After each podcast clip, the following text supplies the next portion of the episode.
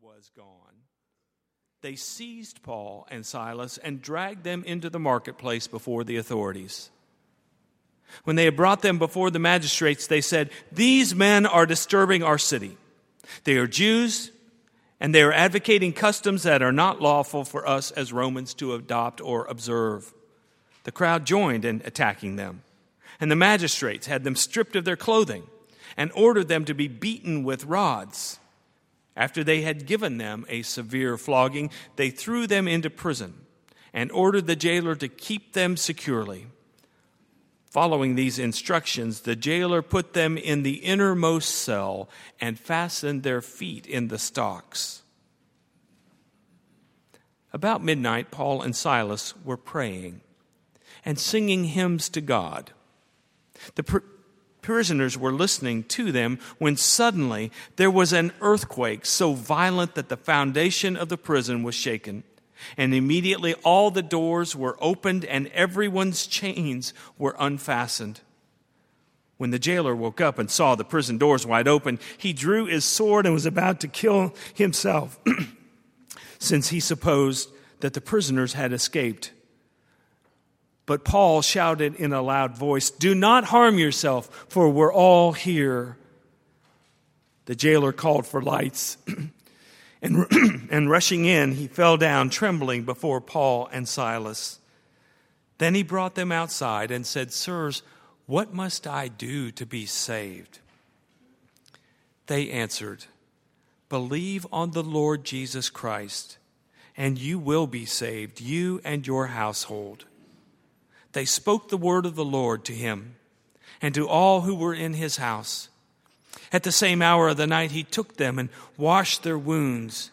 Then he and his entire family were baptized without delay. He brought them up into the house and set food before them, and he and his entire household rejoiced that he had become a believer in God. This is the word of the Lord. Thanks be to God. We invite our children to be dismissed for their time of worship as we bow together and pray.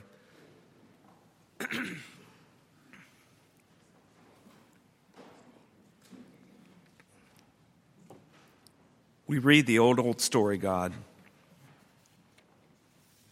and we ask that the same spirit that was present in that prison, that same spirit that could set a slave girl free might be present here in this room and in these lives and in this community.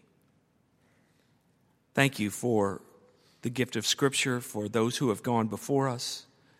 And on this day, may we hear something that will allow us to be more faithful in who we are and who we're called to be. In the name of Jesus Christ, the ascended Lord, we pray. Amen. That is quite a scripture. It reminds me of when we were kids playing on the playground where the boys would be chasing the girls, and then it would seem almost without cue that somehow it would get reversed, and the girls would be chasing the boys, and the boys would be running in terror because girls had cooties. And do girls still have cooties? They ought to fix that. But we chase each other, but you never quite knew who was chasing whom. And this story reminds me of just that. It's a story of reversals where players and roles don't stay put. First, you're being chased, and then you're chasing. First, Paul and Silas are harassed by the slave girl. And then they're harassing her and casting out a demon. And then the owners are harassed because they've lost their cash cow. And now Paul and Silas are being harassed by them, and then the crowd, and then the magistrates. They're thrown into prison. They're chained, and yet in prison they're singing praises to God. And then there's this custom made earthquake that opens doors and chains fall off, and no one's killed, and prisoners are freed, only they're not running they're staying put, and the guard who was in charge now is on his knees pleading for help, and Paul and Silas are telling him about Jesus, and he believes. That's a story. In fact, you might want to call it a tall tale. If you did not believe in the mystery and the energy of that which brings life and liberation in every open opportunity, that which might change the world and be a profound, powerful, palpable presence of love. For shorthand, we use the word God. Sometimes our shorthand means we trivialize things. The question before us today is do we believe in God? Not just as an idea, but as a reality who is at work reversing the patterns that we're used to in the most surprising of ways. In other words, is this a story about the old days? Or is it a testament to the fact that there is sacred life always among us, waiting to act as in the book of Acts, waiting to do that which will redeem this world, or maybe your life, or maybe who we are as a church, changing us and turning us and making the pursued be the pursuer, making the one who imprisons become the one who is liberated. Ironically, this is a story that centers around a little girl who apparently has no name. She's a slave. And it's interesting to me to see how the different characters in our story respond to this slave girl. There's, of course, the way the owners treat this slave girl. She is simply a commodity to them. She's a means of profits, and so motivated by greed and bigotry, by a sense of ownership and entitlement, they exploit her instead of help her. And you and I don't have to look very far into the newspapers or the reports on the television this week to hear story after story about how human beings exploit others for their own selfish means. It's the story of the world we live in. It's the story that came out of the Pentagon this week about the increase in sexual assaults in the military. It's the story from Cleveland, Ohio, of the three young women who, after 10 years of imprisonment, were liberated.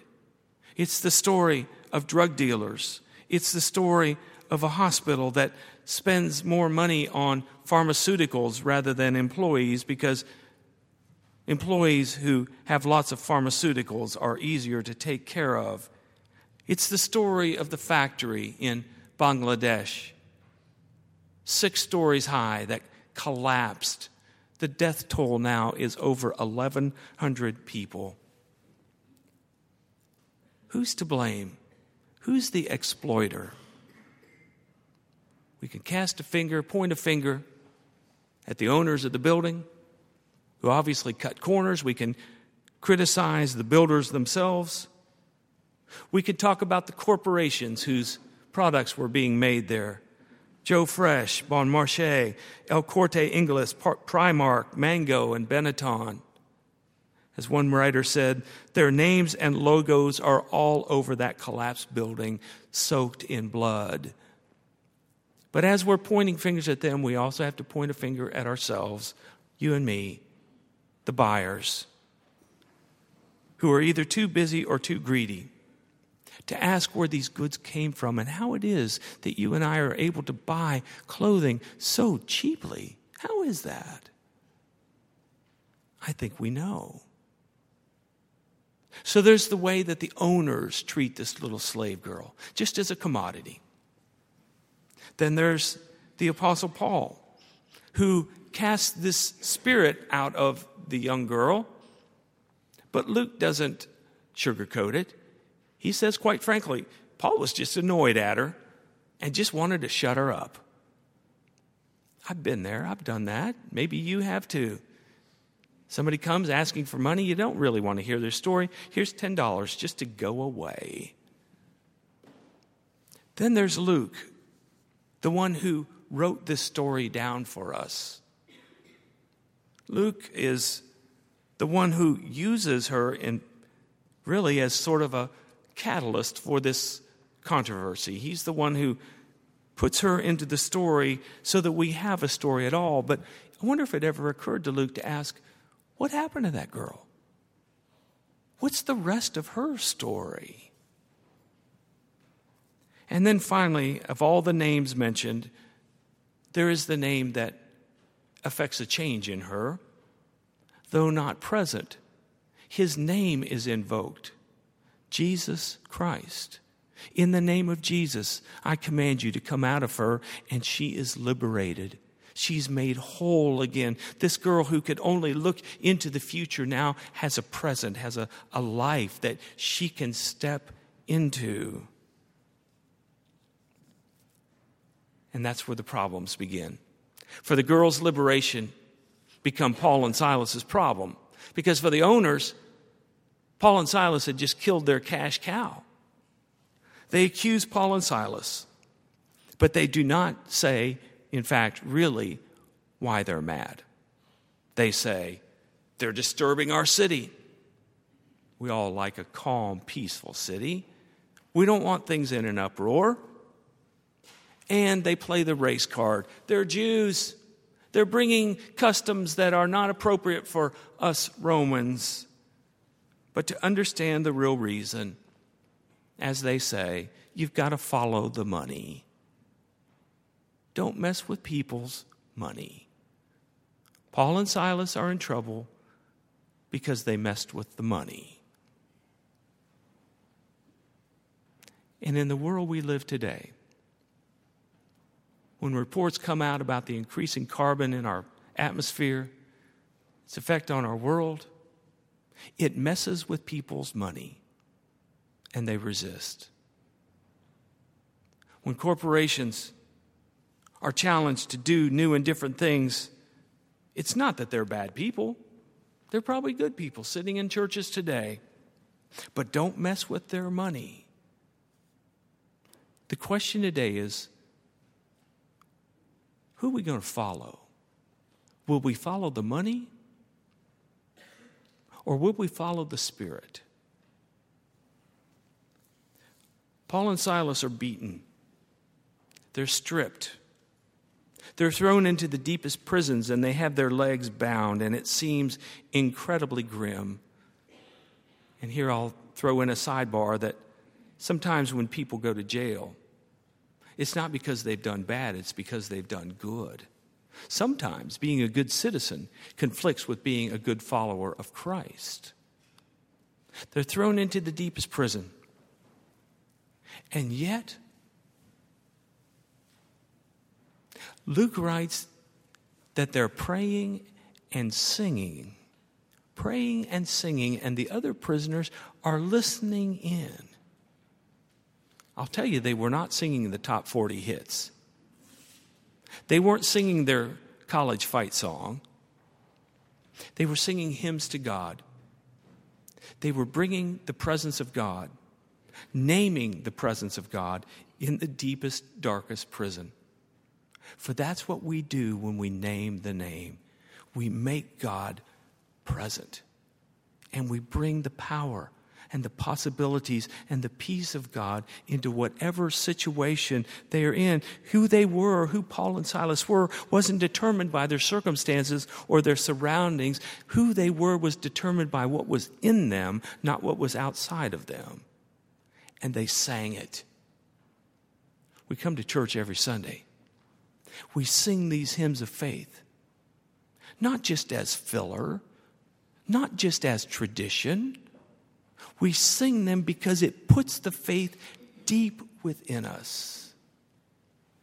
They sing these songs of faith, and something happens. The God who was invisible is suddenly very visible. There's an earthquake.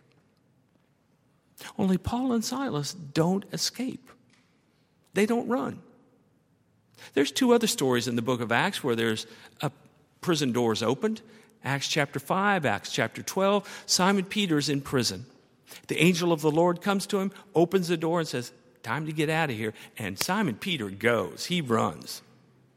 But Paul and Silas, when the chains are off and the doors are open, they stay exactly where they were.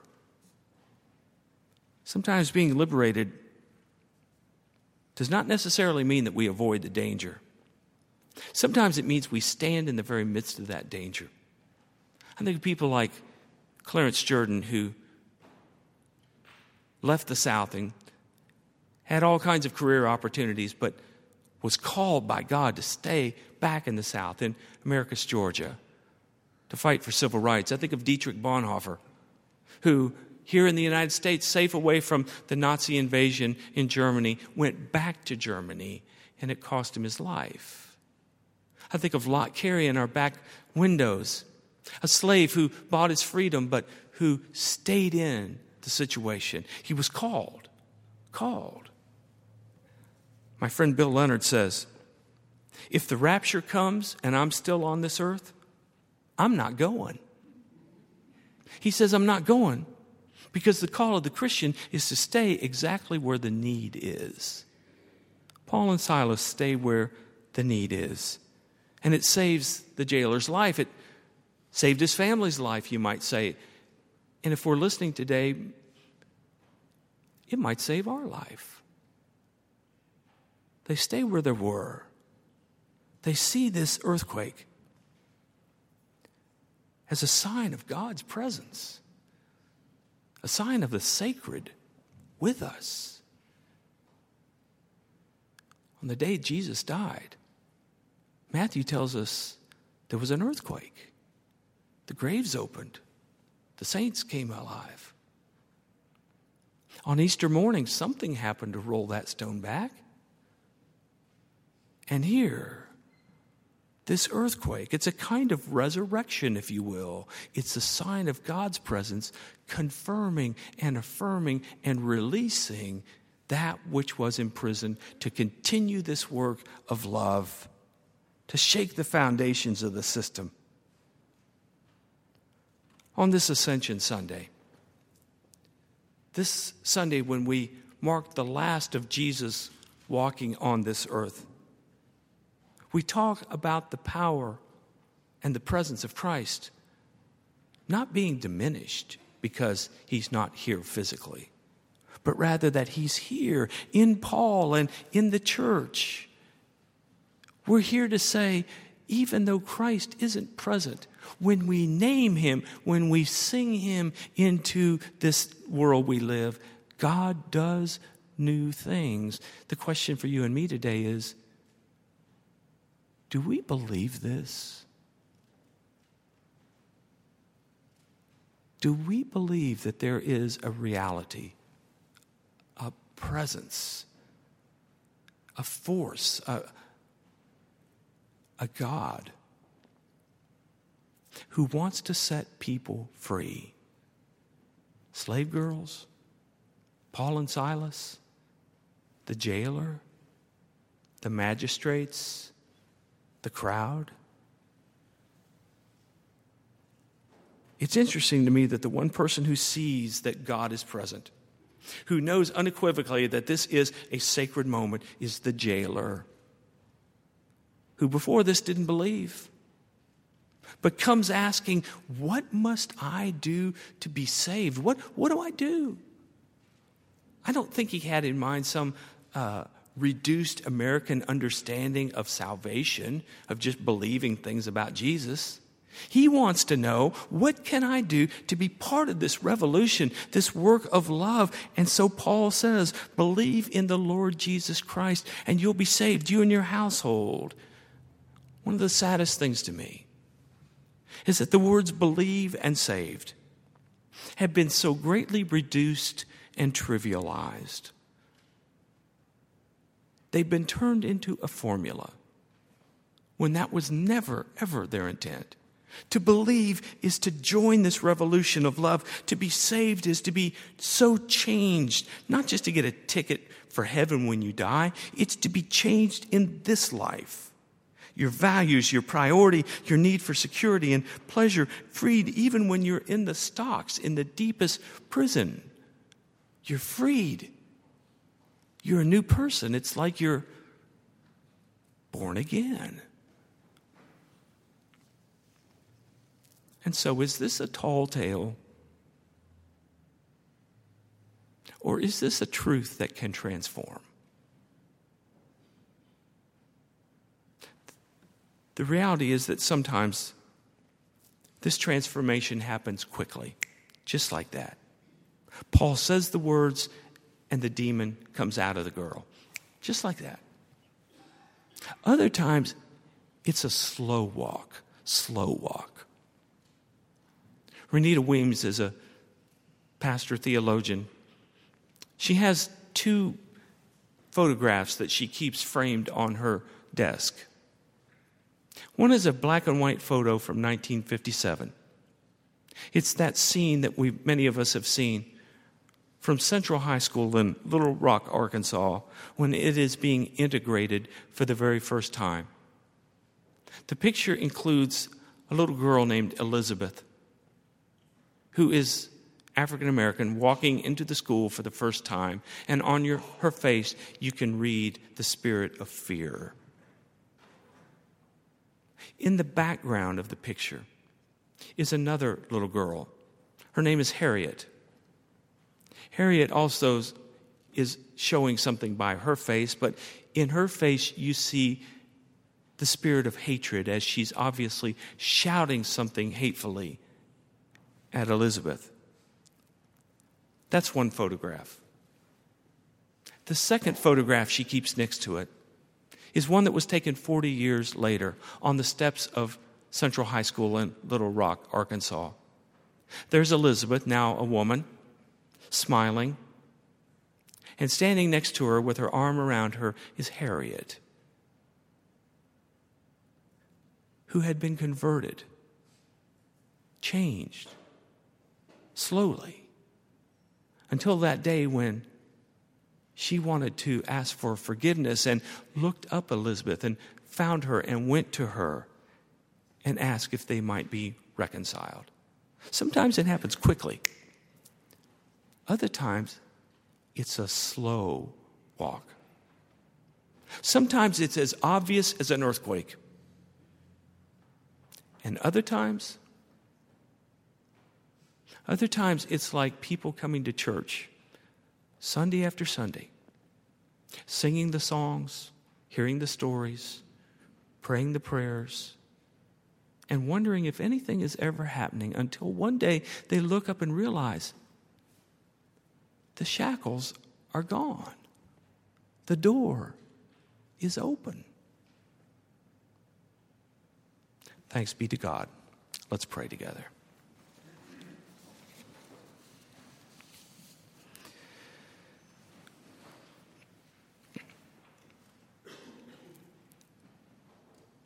May the power that creates earthquakes, your power, stir among your people in this place, that we might more fully know and find that liberation you desire for all of your children. And we might find that salvation to be so good, so liberating, that we are a different people. Through Christ our leader, we pray. Amen.